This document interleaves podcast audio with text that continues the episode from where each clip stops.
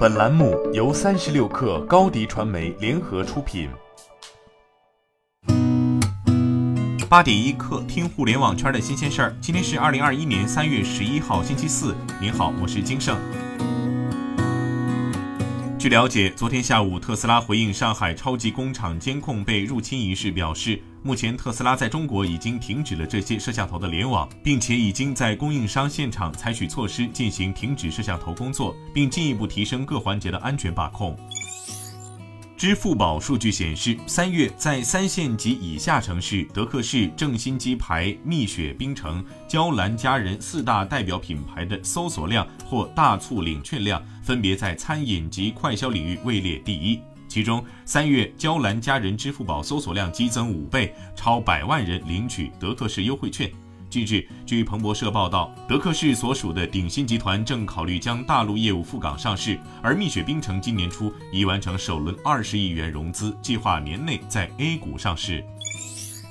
据报道，三月九号，抖音电商发布二零二一抖音电商女王节数据报告，呈现了不同年龄、不同区域女性用户的消费偏好。报告显示，自二月二十七号至三月八号，抖音电商女王节总成交额一百三十六点三亿元。活动期间，女性达人带货销售额占全部抖音达人销售额的百分之六十四。报告显示，六零后女性爱保养和装扮，喜欢购买面霜、丝巾；七零后注重衣着舒适性，休闲鞋、打底裤成为他们的消费重点；八零后则关注护肤和配饰，热衷消费面膜、耳环。九零后钟情于美食，尤其是麻辣烫底料、螺蛳粉等方便食品。昨天，在中国移动二零二一年终端产品策略发布暨中国广电、中国移动共建七百兆赫终端生态启动仪式上，中国移动方面表示，两家运营商计划到二零二一年底完成四十万个七百兆赫五 G 基站建设。在支持七百兆赫方面，二零二一年三月一号起，四千元及以上手机终端必须支持；二零二一年十月一号起，所有新手机终端必须支持。三月九号，在 TCL 春季新品发布会上，TCL 智屏产品首次搭载了百度鸿鹄语音芯片。这是百度鸿鹄语音芯片首次在大家电行业中实现量产。百度智能语音正通过百度鸿鹄语音芯片融入更多家居场景。TCL C 十二量子点 Mini LED 智屏还实现了在超低功耗待机模式下，用户直接使用唤醒词就可以打开电视的功能。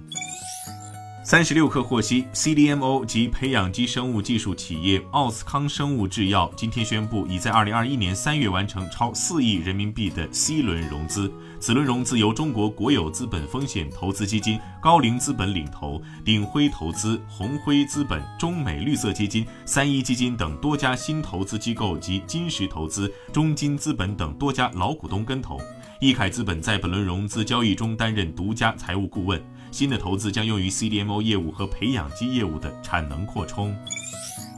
据报道，小米正式发布小米十 S 系列手机，配置了骁龙八七零处理器，一亿像素旗舰相机，四千七百八十毫安电池，支持三十三瓦有线快充、三十瓦无线快充、十瓦反向充电。外观方面有黑色、蓝色、白色三款配色，起售价为三千二百九十九元。今天咱们就先聊到这儿，我是金盛八点一刻，咱们明天见。